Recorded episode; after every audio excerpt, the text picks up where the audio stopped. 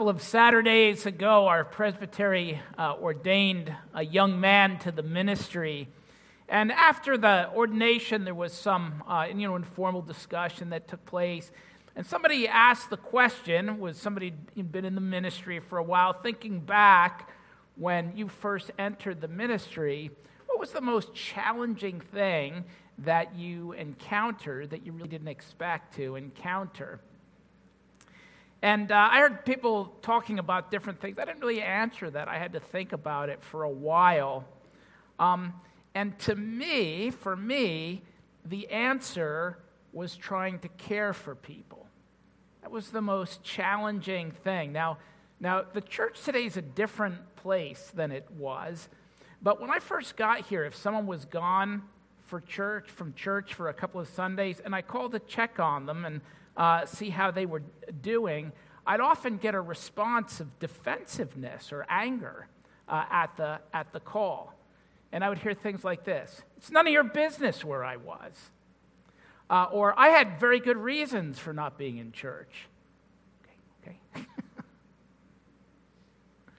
and, it, and it really, as a young man, really smarted.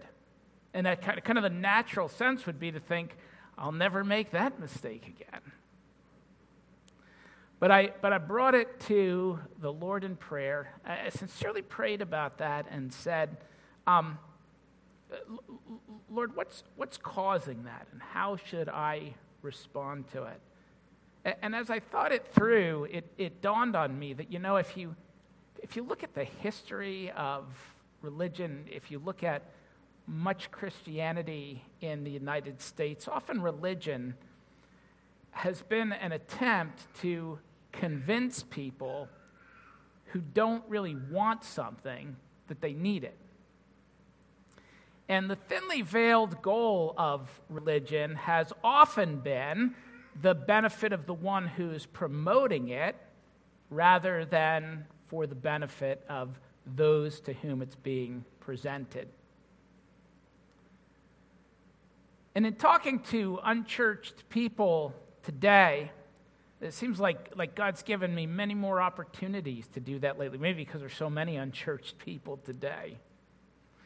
I often find that the objection to Christianity comes from the perception that Christians are trying to sell them something that they don't want by trying to convince them that they really need it, kind of like life insurance or something like that. You know, nobody really wants that, but you, you probably need it. But there's a sense, have you ever encountered a salesman like this? A sense that the people who are doing it are really doing it for their own benefit rather than the benefit of the person they're trying to make the presentation to. Have you ever had a salesperson try to sell you something that you're pretty sure the reason for the sale is their benefit, not really yours? It's not something that you really need or want. And I have to admit, sadly, that that is and has been true in the past of the Christian faith, and we see it a lot in American evangelicalism today that the faith is used by people to jockey for personal advantage, for, for political gain, or for some ammunition in a culture war. And even at its best, the Christian faith is sometimes presented as something that we need, but which we can't really afford. The cost of it is giving up things that we really want. Christianity should reflect Christ. It doesn't always. And so, in discussions with my unchurched friends, I never try to defend Christianity, particularly contemporary American evangelical Christianity. I try to point them to Christ. Jesus didn't come to sell us something that we don't want or that we probably can't afford. He came to gift us with something that we need. I'm going to read today from John chapter 5, verses 24 through 27. This is Jesus speaking. I tell you the truth, whoever hears my word and believes him who sent me has eternal life and will not be condemned. He has crossed over from death to life. I tell you the truth, a time is coming and is now come when the dead will hear the voice of the Son of God, and those who hear will live. For as the Father has life in himself, so he has granted the Son to have life in himself, and he has given him authority to judge because he is the Son of Man. Our Father, today as we uh, reflect on these words of Jesus, Father, may we find joy in them. And uh, Lord, may that joy overflow to share with others. Father, for our good, for the good of our neighbors and friends, for your glory, we pray. Amen. Jesus didn't come to sell us something that we don't want and probably can't afford. He came to gift us with something that we need. You know, when religion becomes a way of just gaining advantage for oneself, um, well, a lot of times the assumption that's made is that everyone else is doing the same thing.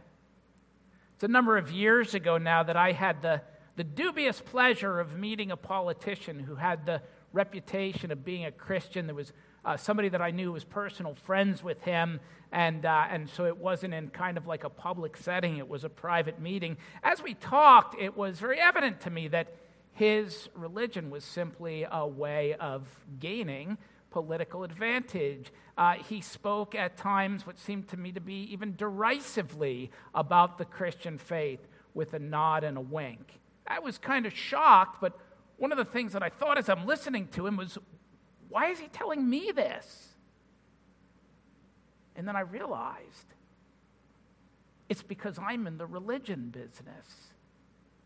And because that's what he does with religion, he thinks that anybody who's in the religion business does the same. It's clear enough from the gospel accounts that at least some of the scribes and Pharisees and teachers of the law were doing just that. Jesus said things about them like they tied up heavy burdens and put them on people's backs, but they themselves were not willing to lift a finger to carry them. And their religion consisted in what? In wanting the places of honor, Jesus said, in the synagogues. They would pray on the street corners. They wanted to be called rabbi. They, they, they wanted the accolades of people. They wanted to be honored in society and wanted an honored place. And even when their religion was not blatantly manipulative, oftentimes they thought of religion as a good way to change others. And so Jesus oftentimes makes them a byword in his parables. And you think of the Pharisee and the tax collector, the parable that Jesus tells in Luke 18, that they, they come into the temple.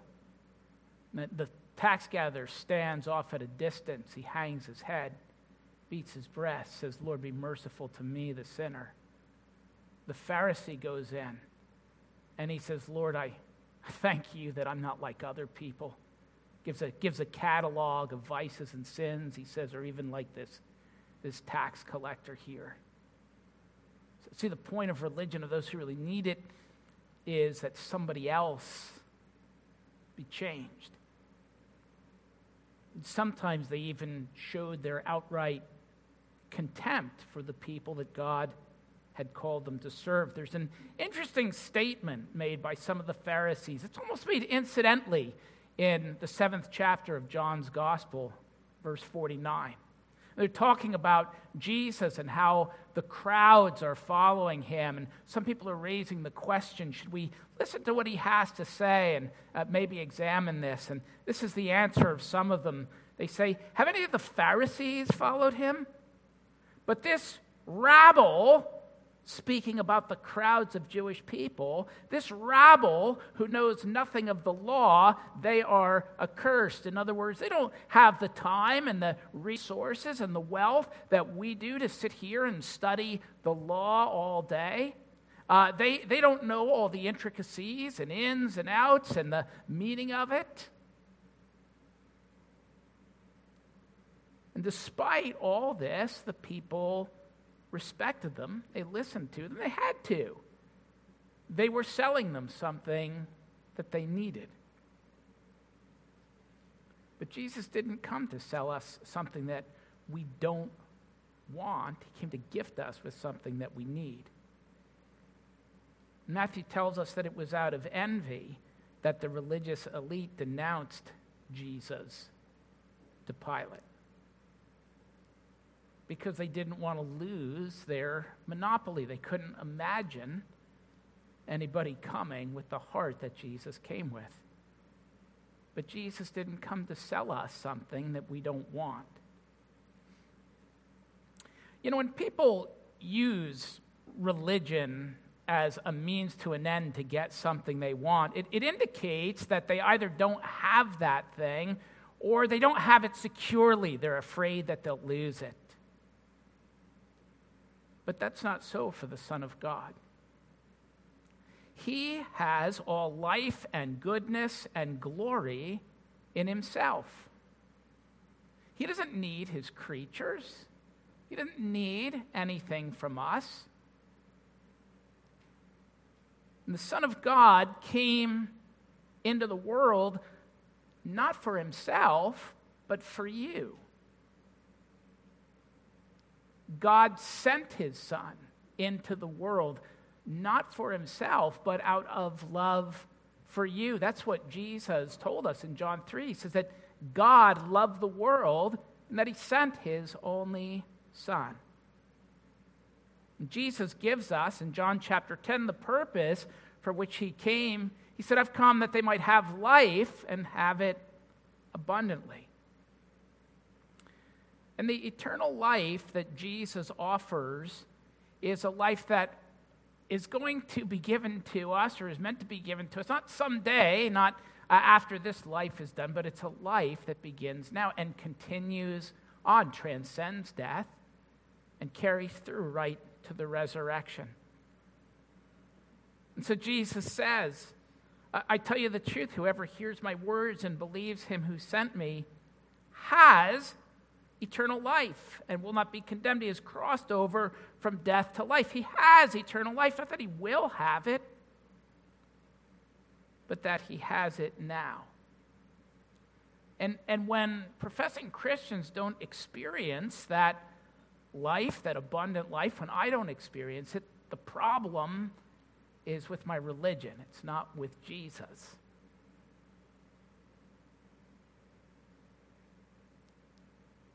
Eternal life is not the result of keeping an elaborate set of rules. That's what the Pharisees would have people believe. But Jesus said, let me read it again. I tell you the truth. Whoever hears my word, and when he says that, he doesn't mean merely that acoustic waves reach his ears, but you know, when somebody says to you, Do you hear me? What they mean is, do you understand? Whoever hears my word takes it in and believes the one who sent me, because this is where the message comes from, has eternal life and will not be condemned. He has crossed over from death to life. But those who hear the word of Jesus the word that proclaims God's love for our benefit and believes the one who sent him has eternal life. And Jesus says, and he will not be condemned. And we can be sure of that because he's the one who will do the judging. Do you see what Jesus says? For the Father has life in himself, as the Father has life in himself, so he has granted the Son to have life in himself, and he has given him authority to judge because he is the Son of Man. And the one who will judge us, will judge you, is, as the writer to the Hebrews tells us, summing up everything that he's learned about the life of Jesus, able to empathize with us in our weakness, who's been tempted in every way just as we are, yet without sin. Let us then approach God's throne of grace with confidence so that we may receive mercy and find grace to help us in our time of need. You know, when, when Jesus was carrying out his public ministry, he was accused by the Pharisees. It was an insult. He was accused of being the friend of sinners. Well, he was, and he is. The Puritan writer Thomas Goodwin, in his little book, The Heart of Christ, notes that Jesus was and is not only kind and compassionate to us in our sorrow and our suffering, but he's kind and compassionate to us in our faults and in our failings and in our sins.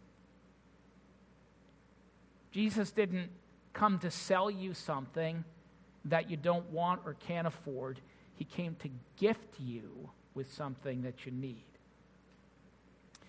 And I'll have you note here in what Jesus says in this, in this short passage that, that Jesus doesn't come with a threat. He doesn't say, You better listen to me or you're going to die.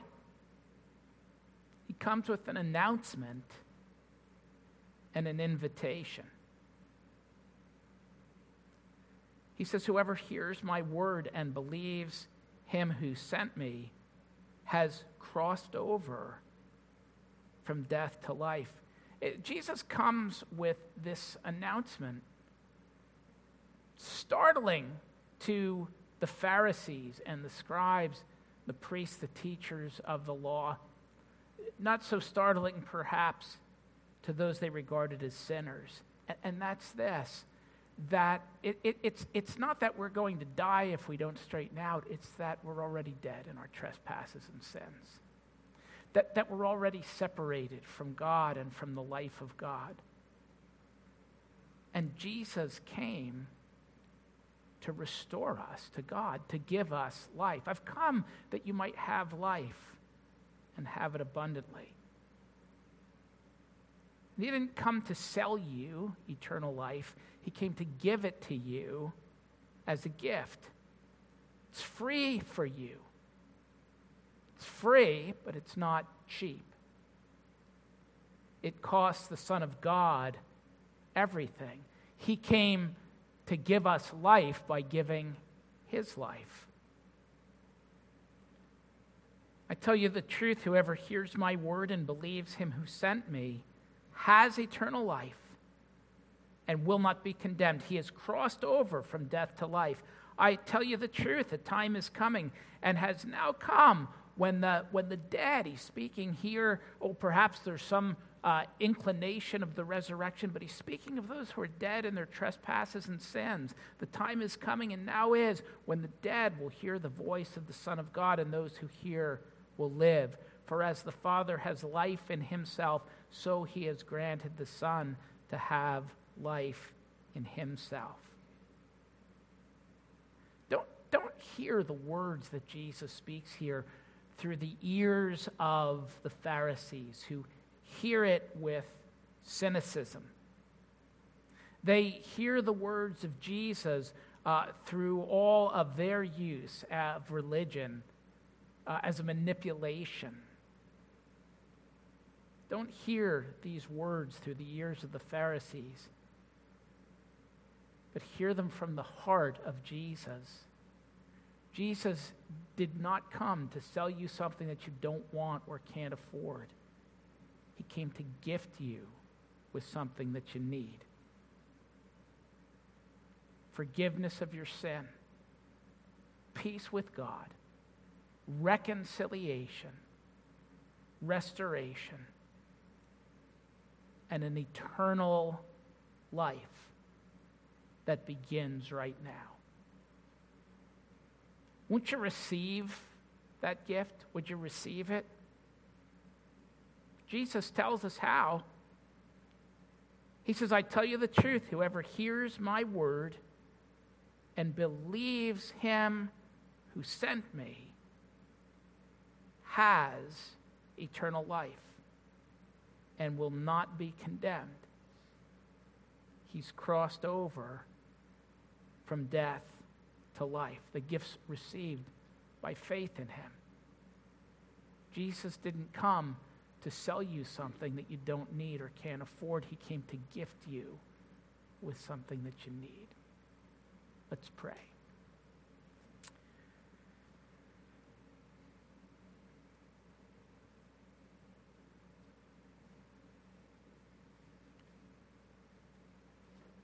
Father, open our ears to truly hear the word of Jesus. Lord, as I uh, look at the state of the church in our uh, country today, I, I fear that we are much more like the Pharisees. And, and, Father, can it be that, that, that we would look at everyone else and conclude that they're like the Pharisees? Now, help us to examine ourselves, to sincerely hear your word, to sincerely receive it to experience the life that you came to give. And then, Father, have a truly good news to share with other people that's not shared for our benefit or our gain, but is shared with them for theirs. And Father, as you do that work in us, we'll give you glory through Jesus our Lord. Amen.